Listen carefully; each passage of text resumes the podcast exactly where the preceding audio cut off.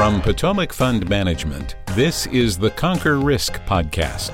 Join us as we discuss the business of running an RIA firm and the practice of investment management. And now, our hosts. Welcome to the Conquer Risk Podcast. This morning, uh, Manish and I are going to uh, discuss something that uh, that was uh, released as part of a blog post just a couple of weeks ago, and and frankly, it's, it's taken off in its readership. It's called "What Is a Bear Market?" and obviously, uh, time time is uh, timeliness is everything. Uh, we thought it was good to unpack that a little bit further in our discussion. So, on that note, uh, Manish, I'm going to fire some questions at you along the way. Um, you know, we want to make sure that uh, that we get a chance to, to dig in here a little bit deeper. Um, any initial thoughts that you have before we get started?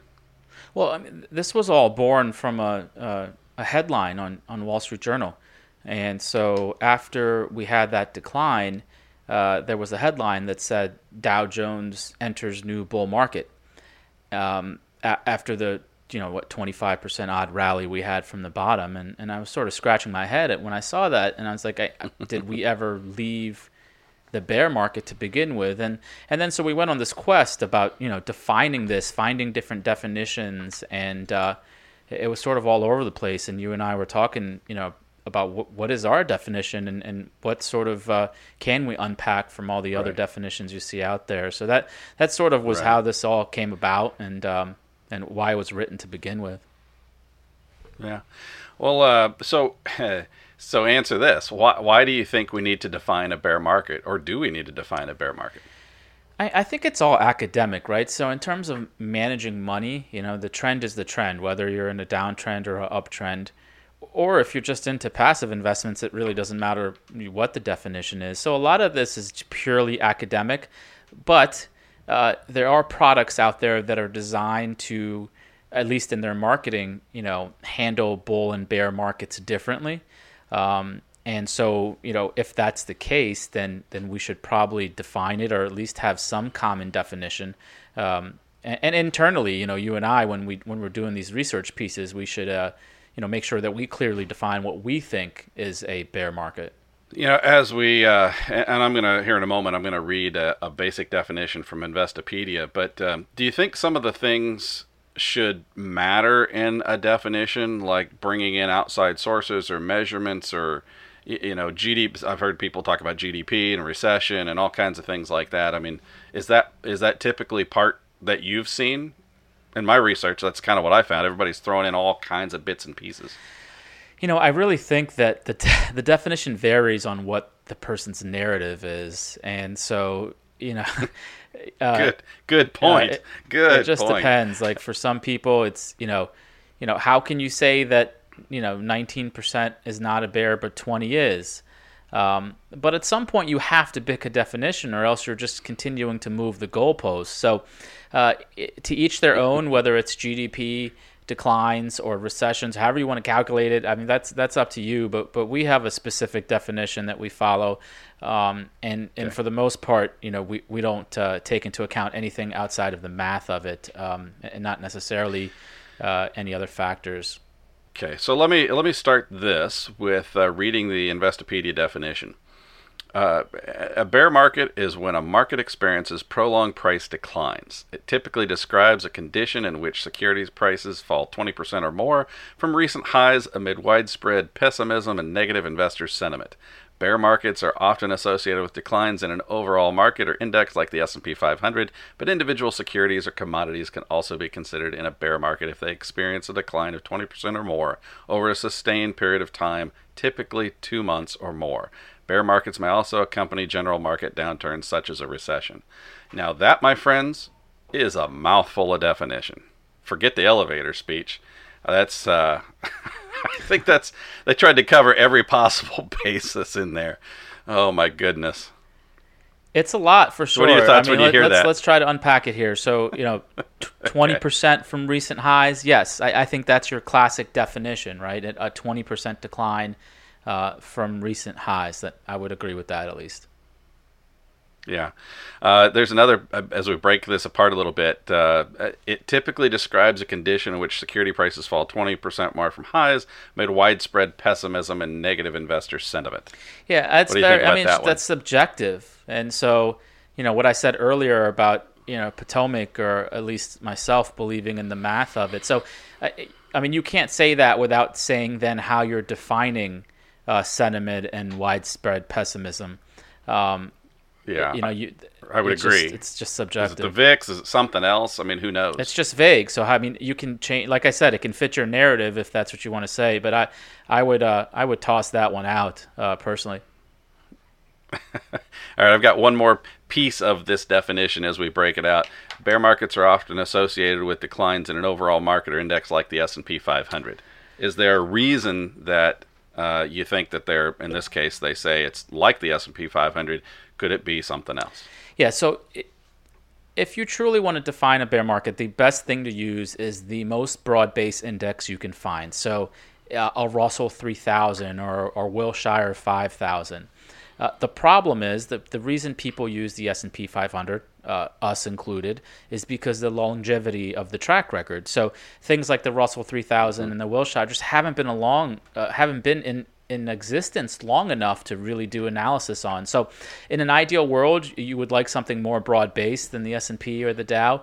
Um, but uh, in order to really go back, you know, early 1900s, you have to use one of those two and you know the the reality is right when you're talking about specific parts of the market yes they can go in a bear market and, and and then you have to deal with the definition anyway. But when you're talking about broad market are we in you know you hear the phrase and in the news are we in a bear market? That's that's where I would agree. We typically use the S&P because of well longevity. because listen listen. Um, well, so, one, one thing about that I want to touch on that you just mentioned like in 2015 and 16 you know you can make the argument that uh, you know, small caps were in bear markets. There were a lot of asset classes that mm-hmm. declined more than 20%. So do you consider that um, a bear market? I mean, it, this goes back to the initial sort of argument. Like either you are going to define it or you're not. And, and you can't sort of adjust it uh, based on the market or based on your thoughts at that time. Um, so, you know, you, in our opinion, at least, you know, you sort of have to just stick with the definition and, and uh, you know, live and die by it for the most part. Yeah, well, so on that note, I think it's time for us to dig in. I mean, uh, you're the you're the uh, chief investment officer of Potomac. What is our definition of a bear market?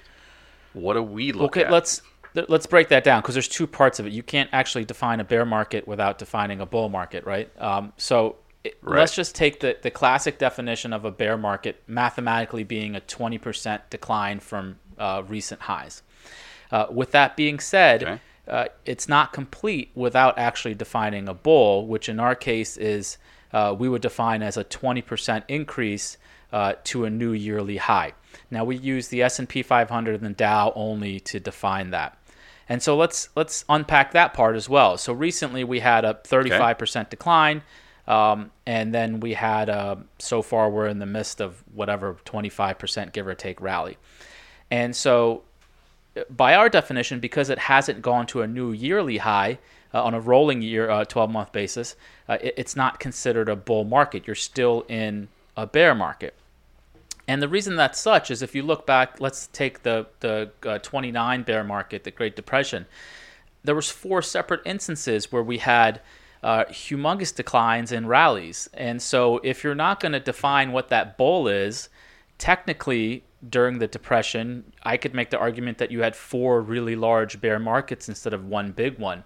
And i've seen that stat. If you go back and even google you know bear markets s&p 500 some people have um, you know multiple multiple bear markets in that 29 period. So you, you sort of have to define what you think a bear is to complete the cycle.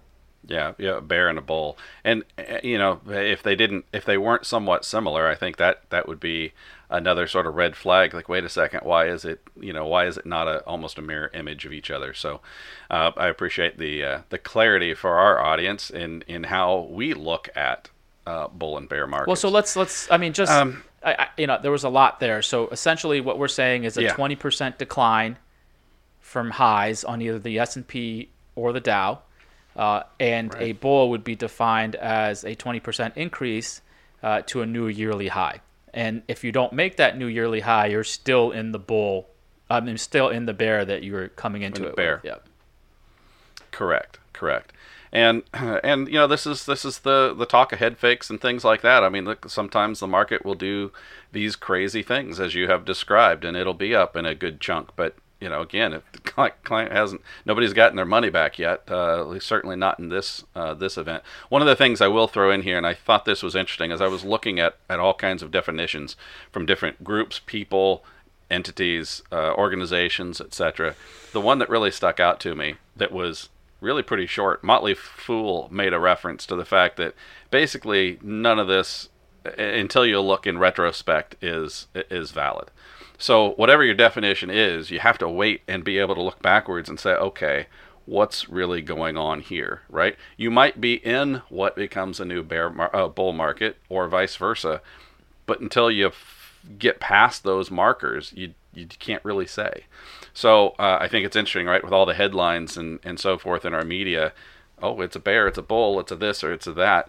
Look, sometimes you just have to be patient, wait and see what happens, and well, then not, you'll be able to I'm, define, gonna take you know, the, make sure it matches. I'm going to take that. the other side of this argument. I, I mean, I, I, would I would agree on that for a bull market, right? Because you have to make a new yearly high. But for a bear market, I would I would disagree. I mean, you we're clearly in a bear market right now, no matter how Well, you want true. to define it. Um, and if that lasts, you know, four weeks or eight weeks, then, then so be it. But but as of now, um, depending on when Christopher puts this out, we, we're we're in a bear market. True, and uh, I, I I appreciate that response because we we dropped more than twenty percent. We hit new yearly low for our definition.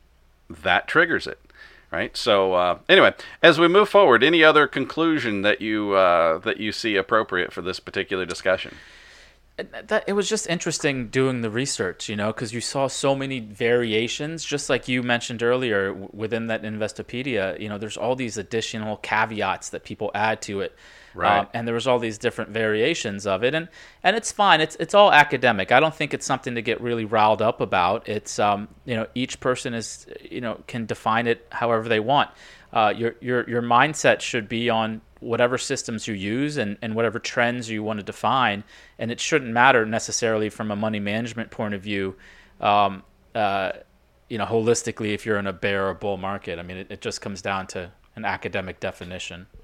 Well, and that's part of the reason that we we you know when we were originally doing research, it's like I had a bunch of different quotes and things that I uh, that I saw, and and in the end, I mean, I read the Investopedia, and most of the definitions I I were I was finding from very well known people and organizations were long like that.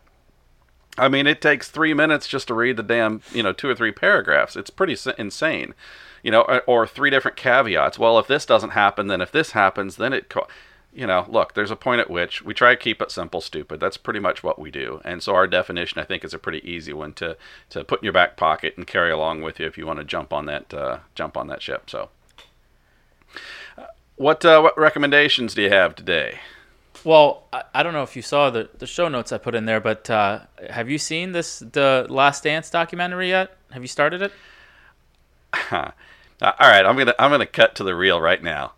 I'm a little pissed because I watched them last night and I thought I would change my my deal because that was even more timely than my recommendation, and you already had it in here. Well, sorry. like, oh, first come, first serve. So you know, obviously, So, I you know exactly. I was born in 1980, so during my childhood years of being a huge basketball fan, the the Bulls were an absolute dominant team, and so the Last Dance is the the the Jordan documentary of that last uh, uh, sixth uh, championship year, and it's amazing that they sat on some of this footage for that long.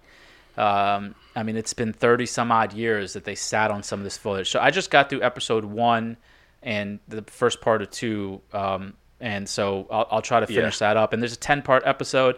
Um, ESPN, or if you have, um, I guess, paid streaming, you can get it on, on Hulu and things like that. But uh, so far, for it's not for everyone, but for me, it's it's an absolute joy to sort of, uh, you know, relive those memories uh, all over again.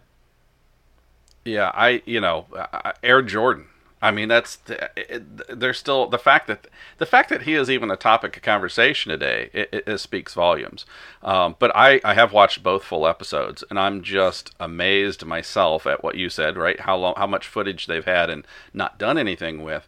But also, I had no idea the uh, you know the strife and some of the BS that was going on in the background. I mean, you know, to me that that is is insane and and indicative of, Well, of the fact no, that you know no social good media players play right like if, if that would that would Right. happen today everything would leak out Oh, you know? absolutely. but uh, Absolutely. no social media you can you, you can hide a lot of things back then at least Yeah, I mean, look what's going on with the Patriots and Tom Brady and all Uh, that. we're not jazz. getting into Now football okay i don't want to hear anything about the So- chiefs what's your recommendation All right. Uh, so mine is a show. It's a five. Uh, there are five seasons. There's basically six episodes in a season. It's called Peaky Blinders. It's a Netflix show. Uh, you can get it in a few other places because some of the some of the original seasons. But uh, it's basically a show set in the 20s and 30s. So it's a little bit of a flashback. It's in Britain, and it's ba- Peaky Blinders is basically the name of a gang, for lack of a better phrase, whatever you want to call it back then.